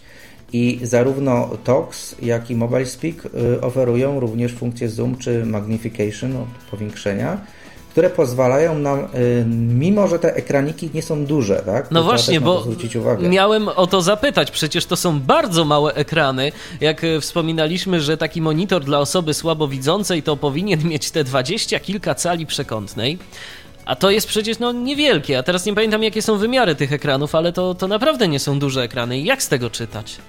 No iPhone na przykład ma chyba niecałe 4 cale, prawda? No tak, ale iPhone to masz y, taki ekran, który jest w zasadzie całym ekranem telefonu i, i wielkości całego telefonu, a na przykład y, komórki te wcześniejsze, symbianowe, no to przecież mają jeszcze, one są mniej więcej takiej wielkości na, na długość chociażby jak, y, jak iPhone, ale są przecież no tu jest jeszcze oprócz ekranu, jest jeszcze klawiatura, więc nie mamy tak dużego ekranu, mamy mniejszy ekran. Tak, no też nie zapominajmy o tym, że jeżeli byśmy mieli porównać y, komputer, który obsługuje osoba widząca i komórkę, która, którą obsługuje osoba widząca, to siłą rzeczy tej informacji tam musi być mniej, tak? Bo y, to jest taka na zasadzie po prostu proporcji. Mamy na dużym ekranie mm, monitora komputerowego mamy dużo informacji, na ekranie komórki y, mamy tych informacji znacząco mniej. No i y, tutaj powiedzmy ta różnica y, w wielkości ekranu, o ile dla osób słabowidzących może mieć pewną różnicę, nie, nie, niemniej jednak e, programy powiększające na telefony komórkowe istnieją i w dużej mierze ułatwiają osobom e, słabowidzącym korzystanie no, z takich czynności jak wyszukiwanie kontaktów, bo y, wyobraź sobie Michał na przykład taką sytuację, kiedy jesteśmy gdzieś na jakimś, no powiedzmy spotkaniu, na którym gdzieś tam dyskretnie byśmy chcieli z tego telefonu komórkowego no tak. skorzystać, no to nie zawsze mamy możliwość podłączenia sobie słuchawek i słuchania tego, co mówi nam komórkowy screen reader do ucha. No ja zawsze nie to zawsze robię, ja zawsze to robię tak, że staram się przysłonić palcem ten głośnik, dlatego ja osobiście nie lubię telefonów, to tak jeszcze już w taką dygresję trochę popadnę, nie lubię telefonów, e, które mają e, dwa głośniki. Właśnie albo te głośniki są duże. Ludzie, także i spotkałem się w opinii, z takimi opiniami wśród osób niewidomych, że im się podobają takie telefony, gdzie no są te głośniki, mamy stereo, a ja cały czas jeszcze korzystam sobie ze starej już Nokii E51, dlatego że ona ma malutki głośniczek, który mogę sobie przysłonić palcem i tak naprawdę no, bardzo, bardzo niewiele tej gadaniny syntezatorowej do mnie dociera w momencie, kiedy ja naprawdę chcę coś sprawdzić. Można to zrobić dosyć dyskretnie. No to mogę to potwierdzić, bo ja sam korzystam na co dzień z Noki N82 i ona właśnie ma dwa głośniki na przeciwległych skrajach jednej ścianki. No ja to robię w ten sposób, że po prostu jak trzymam ten telefon, to siłą rzeczy jedną dłonią przy, właściwie przysłaniam ten dolny głośnik, natomiast górny jest nieco, nieco bardziej odsłonięty. Ale powiem też tak, tak jak, tak jak powiedział y, wcześniej y, Łukasz, że to, że mm, mamy powiedzmy powiększenie również w telefonie komórkowym, to E, oczywiście nikt nie zabrania osobie słabowidzącej korzystać e, tylko i wyłącznie z funkcji mowy, prawda? To można jedno drugim można uzupełniać. Oczywiście. A osoba słabowidząca może również korzystać tylko i wyłącznie z e, syntezatora mowy na, na komórce i też sprawnie ją obsługiwać. No właśnie, ale jak z tym powiększaniem? Czy to jest rzeczywiście wygodne w przypadku telefonów komórkowych? Y, tak, no w moim przypadku to się sprawdza. Y, ba, nawet y, w przypadku tych trybów powiększeń istnieje możliwość różnego rodzaju, bo można powiększać cały ekran, można powiększać tylko pewne fragmenty tego ekranu, nawet można odwracać kolory. Są takie ustawienia w tych programach, które pozwalają nam odwrócić kolory zrobić na przykład tak zwany negatyw i wtedy y, to, co mówiłem również wcześniej, łatwiej będzie odczytać tekst y, pisany jasną czcionką na ciemnym tle niż, niż ciemną czcionką na, na jasnym tle. No tak jest w przypadku tych funkcji powiększających, które występują w przypadku telefonów symbianowych, natomiast nie są to jedyne rozwiązania, prawda? Bo mamy jeszcze y, wzorem komputerów y, z nadgryzionym jabłkiem, mamy również iPhony czy, czy iPody Touch, które również oprócz y, standardowego screenreadera VoiceOver wyposażone są w powiększenie. I, I jak to tam uwaga, wygląda? Tak, tutaj taka uwaga na wstępie. O ile na komputerach stacjonarnych możemy korzystać zarówno z funkcji VoiceOver i powiększenia, i podobnież z funkcji programów powiększająco-udźwiękawiających, o tyle w przypadku iPhone'a, ale to już są uwarunkowania tego, że jest to telefon z ekranem dotykowym, nie możemy jednocześnie korzystać z VoiceOvera i z powiększenia. Związane jest to z tym, że w momencie włączenia VoiceOvera zmianie ulegają nam y, gesty myszy. Y, przepraszam, gesty, dotyk, gesty dotyku, tak? czyli tego, co robimy na ekranie. W przypadku, jeżeli korzystamy z VoiceOvera, ten e, dotykanie ekranu powoduje e, włączanie odpowiednich funkcji e, innych niż w przypadku, gdy VoiceOver jest wyłączony. Dlatego korzystając z powiększenia na urządzeniach z systemem iOS, czyli iPhone'ach czy iPodach Touch, czy również iPadach, mamy po prostu dostępne te same gesty, które są dostęp, które w standardzie wykorzystują osoby widzące. Natomiast samym powiększeniem również sterujemy, sterujemy gestami. Jest odpowiedni gest, który nam zwiększa powiększenie, odpowiedni gest, który nam zmniejsza to powiększenie i jeżeli na przykład trzema palcami jeździmy po ekranie, to przesuwamy jakby ten powiększony e, e, ekran po, całym, po całej powierzchni e, dostępnej na całego ekranu. A jak z wygodą pracy w ten sposób? E, czy miałeś okazję to testować? Czy to się sprawdza, czy jednak e, jeszcze brakuje coś w tym rozwiązaniu? Miałem, o, miałem okazję to troszeczkę potestować i mam tutaj pewną, pewną rezerwę, czy, czy aby na pewno e, ekran dotykowy w połączeniu właśnie z tym powiększeniem jest no, tak samo powiedzmy efektywny w, w obsłudze jak jednak dobry, poczciwy telefon z klawiaturą, gdzie tym joystickiem na, na, tele, na klawiaturze telefonu możemy sobie przesuwać to powiększenie. No wiesz, wydawałoby się tak y, trochę ignorancko to zabrzmi pewnie co powiem, no skoro większy, większe są te punkty, wszystko jest większe, to łatwiej palcem wcelować w dany punkt. A tu masz rację, bo w przypadku y, telefonów komórkowych, y, gdzie w przypadku których wykorzystujemy jednak powiększenie, na przykład chociażby poruszając się po stronach internetowych y, na telefonach symbianowych, tam jednak mamy mm, tam jednak mamy informacje o, o tym, co dzieje się na ekranie, tak? ale mamy też kursor myszy, który musimy jednak tym joystickiem przesuwać po ekranie. Zgadza Natomiast się. w przypadku y, telefonu komórkowego kursorem jest nasz palec. Czyli my dokładnie zawsze wiemy, gdzie jest ten kursor, tak? Wystarczy tylko w odpowiednie miejsce dotknąć i już uruchamiamy daną funkcję i nie musimy się martwić o to, żeby znaleźć ten kursor y, na ekranie. Po prostu z kursor, y, kursorem, y, tak jak powiedziałem, jest nasz, nasz palec. E, powiedzieliśmy o Symbianie, powiedzieliśmy o iPhone'ach i podobnych urządzeniach mobilnych, no ale jest jeszcze system który chyba, jeżeli chodzi o powiększenie, to także całkiem nieźle sobie radzi. Mam na myśli Androida. Tak, w Androidzie są y, pewne funkcje y, dostępności już teraz coraz y, bardziej w niego implementowane. Nie miałem, przyznam się, że tutaj nie miałem okazji testować. Widziałem co najwyżej prezentacje na, na, na różnych filmach na YouTubie, jak to wygląda. Nie jest to, mi się wydaje, na tą chwilę jeszcze tak dobrze zrobione, jak to w przypadku iPhone'a i systemu iOS jest.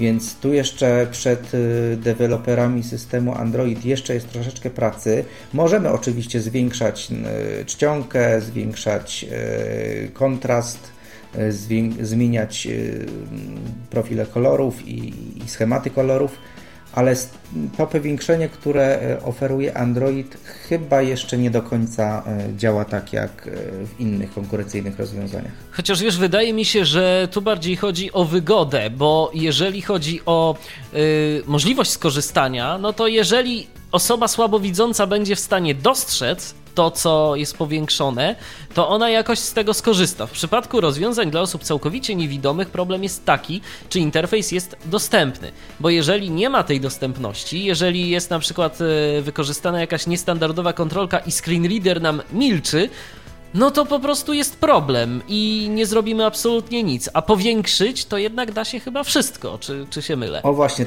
tutaj zwróciłeś uwagę na bardzo, bardzo ważną w ogóle rzecz, która dotyczy nie tylko urządzeń mobilnych.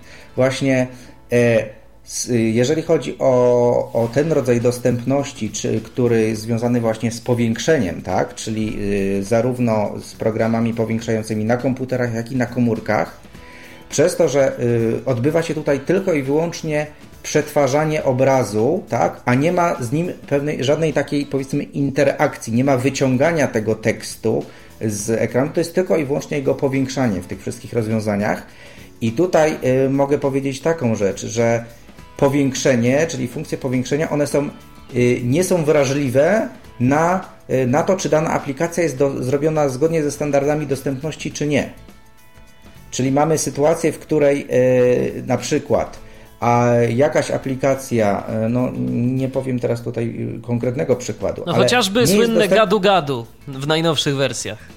O na przykład, no to gadu gadu, nie obsłużymy, nie obsłużymy tego JAWSem, nie obsłużymy tego innym screenreaderem, ale programem powiększającym, który właściwie nam tylko i wyłącznie powiększa tak, ten, to gadu gadu na ekranie, tak, no to obsłużymy. Osoba słabowidząca jest w stanie tutaj obsłużyć i w tych, i w tych, w tych przypadkach moim zdaniem jednak yy, jest to yy, zdecydowany plus dla rozwiązań yy, związanych, wykorzystujących po prostu powiększenie w sytuacji, kiedy jeszcze się zastanawiamy, czy korzystać już z programu udźwiękawiającego, czy jeszcze z programu powiększającego. No właśnie, bo to jest także temat na dyskusję, której zresztą za moment się oddamy.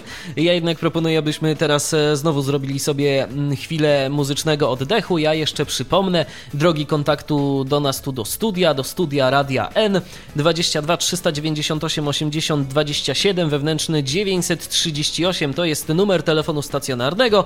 tyflopodcast.net to jest nasz login na Skype'ie. Jeżeli chcecie do nas zadzwonić, podzielić się swoimi wrażeniami e, z używania programów powiększających, albo macie jakieś e, ciekawe sposoby na korzystanie e, z komputera, jesteście osobami słabo widzącymi, no to właśnie dziś audycja dla Was. Dzwońcie, czekamy na Wasze głosy.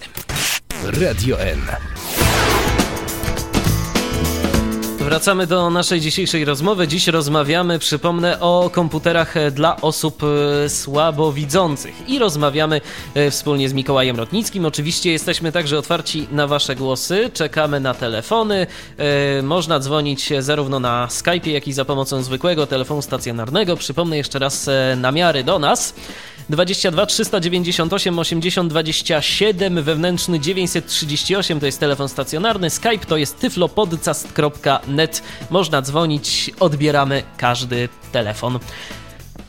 Powolutku nasza audycja dzisiejsza będzie dobiegała do końca, ale zanim to jeszcze, to w ramach takiego podsumowania rzecz, nad którą ja kiedyś zastanawiałem się, obserwując jednego mm, ze znajomych, który dostał komputer No i wyobraź sobie, Mikołaju, że tak, e, skorzystał sobie, miał tam właśnie zoom, zoom teksta, miał program powiększający, no i za wszelką cenę chciał tego programu używać.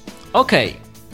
E, teraz ta osoba przesiadła się na czytnik ekranu. Natomiast ja po prostu y, rozmawiając z tym człowiekiem co, co, jakiś tam czas i słysząc, jak on zabiera się za jakąkolwiek y, czynność, wykonywaną na komputerze właśnie za pomocą tego powiększalnika, zadawałem sobie jedno proste pytanie. Po co się tak męczyć?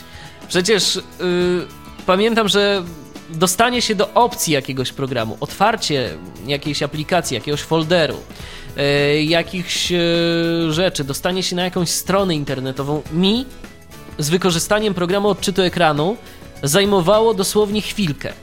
A ja nie wiem, czy to był człowiek taki reprezentatywny, ogólną tendencję korzystania osób z powiększalników, ale ja wiem, że ja za pomocą klawiatury, nie używając w ogóle myszy, zrobiłbym to w kilkanaście sekund, a nie na przykład w minutę albo dwie.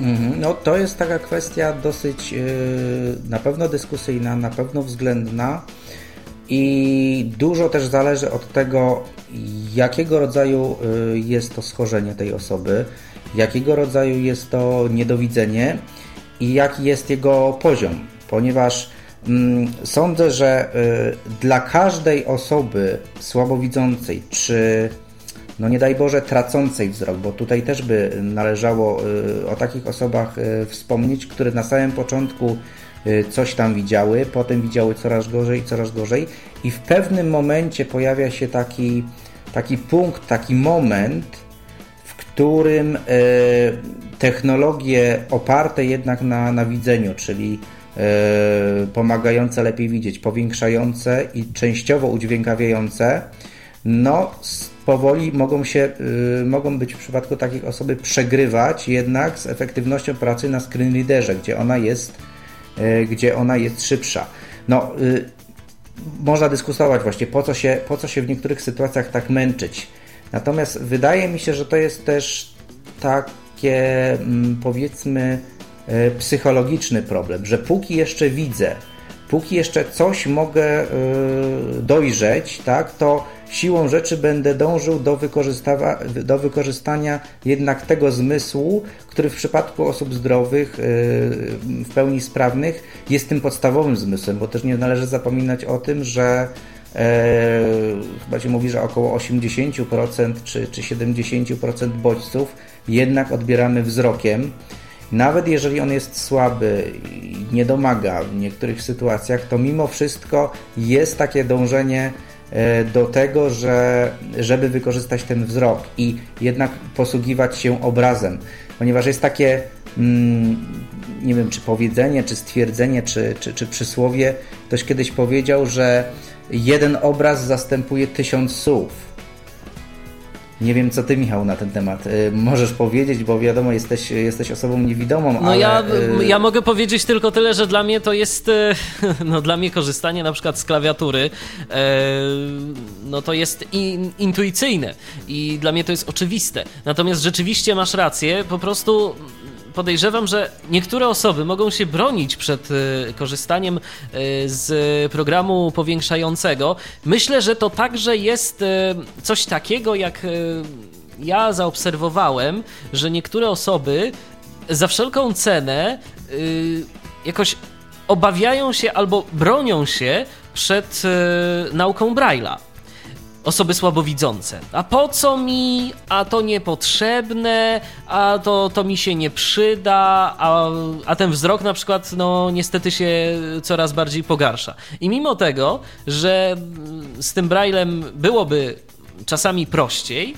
to jednak się nie zabiorą za niego, no dopóki już rzeczywiście nie muszą. Jest właśnie, tak jak powiedzieliśmy, taki punkt przejścia, kiedy osoby, no jeżeli to schorzenie jest postępujące, bo wiadomo, że nie każde jest, yy, i te osoby już w tym momencie no, sobie zdają sprawę, o, rzeczywiście, no jednak trzeba by było się troszeczkę za inne mm, metody wziąć yy, pracy z komputerem, czy po prostu za inne, yy, za inne no jakby metody pomagania sobie w codziennym życiu. Łukasz napisał, że on uważa, że y, praca za pomocą skrótów jest y, o wiele wygodniejsza i o wiele szybsza. No tylko nie zapominajmy, i to jest fakt, o którym mówiliśmy wcześniej. I tu trzeba przyznać, że osoby słabowidzące mają zdecydowanie lepiej, bo one będą w stanie obsłużyć każdą aplikację. My będziemy no tak, w stanie bo... zrobić coś szybciej w aplikacji, która jest dla nas dostępna, my, czyli osoby niewidome, ale osoba słabowidząca, ona okej, okay, zrobi wolniej, ale zrobi wszystko w każdym programie, bo, bo każdy program będzie mogła sobie powiększyć. No tak, właśnie, zrobi. Y, nie, może, może zrobi coś wolniej, ale, ale zrobi, bo tutaj jest pewnego rodzaju przewaga no, jednak używania y, gdzieś tam resztek wzroku, mianowicie yy, taka, że jeżeli mamy na przykład aplikację, która y, dla, yy, dla screenera dostępna nie jest, no chociażby najnowsza wersja Gadu Gadu, prawda? Większość osób y, niewidomych jednak korzysta jeszcze tam z tej wersji bodajże 6.1, która... Albo 7, albo Mirandy. Ja osobiście polecam, jeżeli ktoś jeszcze nie korzysta, to polecam korzystanie z Mirandy, y, na przykład y, z modyfikacji Miranda dla niewidomych. Bardzo dostępny program. No niektórzy uważają, że jest przeładowany wtyczkami, no ale to wiadomo, każdy może sobie zrobić własną, a tych modyfikacji także i dla nas dostępnych troszeczkę jest. Także tu... No właśnie. Mhm. A propos wtyczek, również są też wtyczki typu Flash, czyli aplikacje flashowe, które są y, głównie stosowane y, na stronach internetowych, które kompletnie są niedostępne dla, y, dla screenreaderów, a w, przypadku osób słabowidzących jednak no, aplikacje zrobione w, we Flashu, czy, czy w takich technologiach, które da, na przykład Java, tak, które no, mimo wszystko nie są, nie są dostępne dla screenreaderów, jednak dla osób słabowidzących za pomocą programów powiększających. O, mamy, mamy telefon, Mikołaju, odbierzmy. Kto tym razem do nas się dodzwonił? Halo? Witajcie, mam na imię Robert. Witaj, ja Robercie. Przed, ja przed chwilą dopiero zauważyłem, że tu na liście w dostępnych mam pierwszy polski podcast i właśnie y, Przypuszczam, że trwa audycja. Dokładnie, dokładnie, Robercie, trwa audycja. Y, rozmawiamy dziś o technologiach y, dla osób y, słabowidzących. Czy nam coś powiesz na ten temat? No nie, no jestem zaskoczony. A jak długo jeszcze będzie audycja? Do godziny 21 mniej więcej, także już niewiele czasu nam pozostało. O, to już nie będę, bo chciałem poprosić o link do słuchania, ale jak, jeżeli już się kończy, to już następnym razem. Ale oczywiście zapraszamy Cię bardzo serdecznie, żebyś posłuchał sobie tej audycji. Ona będzie już za kilka godzin na stronie Tyflo Podcastu i będziesz mógł e, sobie ją odsłuchać w całości. Także bardzo Ci dziękuję za telefon, Robercie. Pozdrawiamy. No i słuchaj no. nas e, za tydzień, bo za tydzień na pewno będziemy. Poniedziałek, tak. Dokładnie. Do wieczoru. Wzajemnie pozdrawiamy. To był Robert, e, który mm, no tak przypadkowo zupełnie się z nami połączył. No to jest właśnie urok prowadzenia audycji na żywo. Ale wracając do tych y, powiększalników i screenreaderów i tego wszystkiego, tu powiedziałeś o także bardzo ważnej rzeczy, właśnie o tej kwestii dostępnościowej, ale no, tak już kończąc y, naszą rozmowę, bo być może będą słuchały tego kiedyś osoby, które dopiero będą zaczynały swoją przygodę z komputerem. I podstawowe pytanie takich osób słabowidzących. No, jak zacząć? Gdzie się. Y, za czym się rozejrzeć? Co sprawdzić? Jak zrobić tak, żeby ten komputer no, dla mnie był najbardziej przyjazny? No i w tym momencie pewnie mógłbyś godzinny wywód przeprowadzić na ten temat. Y, być może, ale na pewno bym zaczął od tego, żeby y, stwierdzić, czy dana osoba ma i, i jakiego rodzaju ma to niedowidzenie, bo to jest podstawowa kwestia aby to ocenić. I wydaje mi się, że w przypadku osób właśnie słabowidzących to jest punkt wyjścia. Czyli posadzić taką osobę słabowidzącą przed komputerem, który w standardzie nie jest wyposażony w żadne oprogramowanie specjalistyczne i zobaczyć, co takiej osobie brakuje czyli zapytać ją na przykład, y, co ona by mogła y, na y, komputerze zrobić bez tego programu, a jeżeli zobaczymy, że z czymś sobie nie radzi, nie, doj, nie, nie może dojrzeć na przykład małego tekstu, nie może dojrzeć kursora myszy, to tutaj ewentualnie możemy zacząć zastanawiać się, czy jakieś rozwiązanie oparte o programy udźwiękawiające, powiększające jest konieczne i w jakim stopniu? Dokładnie, ale mm, ostatnio spotkałem się z takim pytaniem na mm, liście dyskusyjnej, na liście Tyflos. Co by było w zasadzie lepsze? Czy, yy, tak przynajmniej pamiętam sens tego pytania, jakie rozwiązanie byłoby lepsze? Czy takie wbudowane w system, czy rozwiązanie no jakieś płatne, jakieś komercyjne? Wydaje mi się, że że tego po prostu trzeba spróbować, tak jak jeden z dyskutantów y, poradził, bo to jest tak szeroki temat. Y, wady wzroku są naprawdę bardzo różne i chyba nie ma jednej słusznej drogi. No ja też tak myślę, nawet wśród niewidomych przecież jest dyskusja, czy używamy tylko i wyłącznie E, syntezatora mowy i w ogóle Braille'a, e, czyli linijek brailleowskich nie wykorzystujemy, czy używamy jednego i drugiego. To jest taki troszeczkę podobny, podobny e, temat na dyskusję, prawda? No i oczywiście również kwestia doboru programów. Przecież co jakiś czas krążą różnego rodzaju wątki na temat wyższości, na przykład, no szczególnie Windowsa nad JOSem i vice versa też, e, jeżeli sobie poczytać takie wątki, no to, to duże, długie są sążniste epistoły na temat tego, dlaczego ten program odczytu ekranu jest lepszy. Ciekawe, to jest zastanawiające, że ja się nie spotkałem albo po prostu nie zwróciłem uwagi na to, e, że dyskusji takich e, no, nie ma raczej w przypadku tych rozwiązań powiększających. Ciekawe czemu. One Może są tak, tak bardzo podobne? Ich może tak dużo ich nie ma, ale może też to wynika y, z, z, tego względu, że y, ze względu na to, że jesteś osobą niewidomą zupełnie, to głównie skupiasz się na, na programach właśnie typu screen reader. Na pewno tych dyskusji jest nieco mniej, ale też tak jak zwrócił uwagę, uwagę na to Łukasz, bodajże ZoomText był chyba pierwszym programem powiększająco udźwiękawiającym, który wprowadził obsługę dwóch monitorów. Y, z tego co wiem, i Magic Plus i Supernova Magnifier dopiero chyba od ostatniej wersji mają wprowadzone obsługę kilku monitorów, więc różnice między programami też są pewne. Dokładnie, każdy program y, jest y, no jakby do tej samej czynności, jednak to jakie funkcje ma, jakie możliwości, no to już oczywiście zależy od jego twórców. No i wiadomo także, że jednak być może za jakiś czas czego nikomu nie życzę oczywiście, ale w przypadku takim, kiedy nam ten wzrok e, będzie jeszcze mniej służył, to po prostu może jednak warto zaopatrzyć się w rozwiązanie, które będzie także e, potrafiło wesprzeć nas syntezą, bo te programy jednak to nie są tanie rzeczy, prawda? No na pewno nie są tanie, bo taki y, w wersji podstawowej y, program y, z samym tylko powiększeniem, no to jest, mówię o programach już komercyjnych na Windowsa, no to jest już wydatek od tam 1500-1600 zł w górę.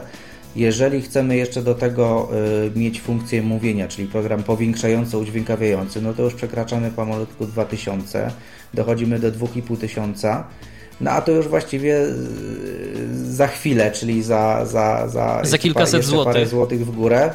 Za kilkaset złotych mamy już y, dosyć dobry y, program, który łączy wszystkie te funkcje, na przykład y, Supernowa, czyli ten pełen, pełen pakiet Supernowa Access Suite, który jest de facto taką, mi się wydaje, hybrydą że jest i dosyć zaawansowanym screen readerem, jak i również dosyć zaawansowanym programem powiększająco-udźwiękawiającym. Zgadza się.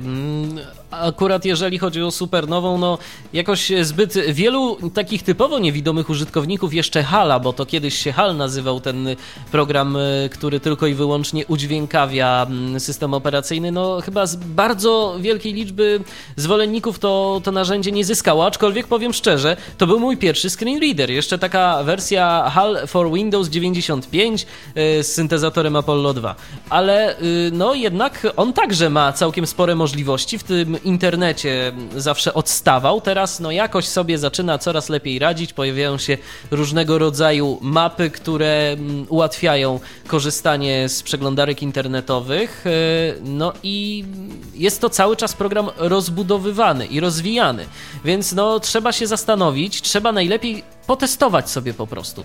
Y, każdy taki screen reader właściwie screen reader, każdy taki powiększalnik ma, swoje, yy, ma swoją wersję demo.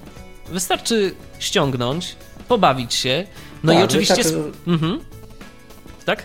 Wystarczy wejść, mówię, na stronę, czy to, czy to Freedom Scientific, czy to firmy AA Squared, czy to, czy to firmy Dolphin i pobrać sobie bezpłatną, z reguły to są 30-dniowe e, wersje tych programów i można na, jak to się mówi, własnej skórze przekonać się, czy ten, czy, czy inny program, czy też wystarczą nam e, zwykłe ustawienia Windowsa, tak? Bo to, tak jak powiedziałem wcześniej, wszystko zależy od tego stopnia słabowidzenia, rodzaju wady wzroku i to są naprawdę indywidualne potrzeby. No i oczywiście, i warto także przetestować te rozwiązania typowo systemowe, bo być może to nam wystarczy, być może nie będzie konieczne e, w ogóle korzystanie z jakichś zewnętrznych rozwiązań, może akurat to po prostu będzie dla nas e, wystarczające. Rozmawialiśmy dwie godziny, ale i tak konkluzja chyba jest taka, że każdy najlepiej niech doświadczy tego na własnej skórze, co mu najbardziej odpowiada, jakie rozwiązania będą um, dla niego najbardziej optymalne. I chyba taką myślą możemy zakończyć e, nasze dzisiejsze spotkanie, prawda? No tak myślę, że to jest e, naprawdę bardzo indywidualna kwestia ale w, najważniejsze jest to, że wybór jest duży i mamy, y, każdy wybierze właściwie coś dla siebie. A zatem e, dziękujemy bardzo. Dziś e, wspólnie ze mną audycję prowadził Mikołaj Rotnicki. Dziękuję Ci bardzo, Mikołaju. Dzięki wielkie. Pozdrawiam. Do usłyszenia. My spotykamy się już za tydzień. Kolejny Tyflo Podcast na antenie Radia N pojawi się w kolejny poniedziałek po godzinie 19. Już teraz e, bardzo serdecznie zapraszam na www.radion.pl www.radion.pl i www.radion.fm. Tam będziecie mogli nas słuchać już za tydzień. No i oczywiście zapraszam na naszą stronę internetową pod adresem www.tyflopodcast.net. Do usłyszenia, Michał Dziwisz, kłaniam się. Był to Tyflo Podcast. Audycja o technologiach wspierających osoby niewidome i słabowidzące. Audycja współfinansowana ze środków Państwowego Funduszu Rehabilitacji Osób Niepełnosprawnych.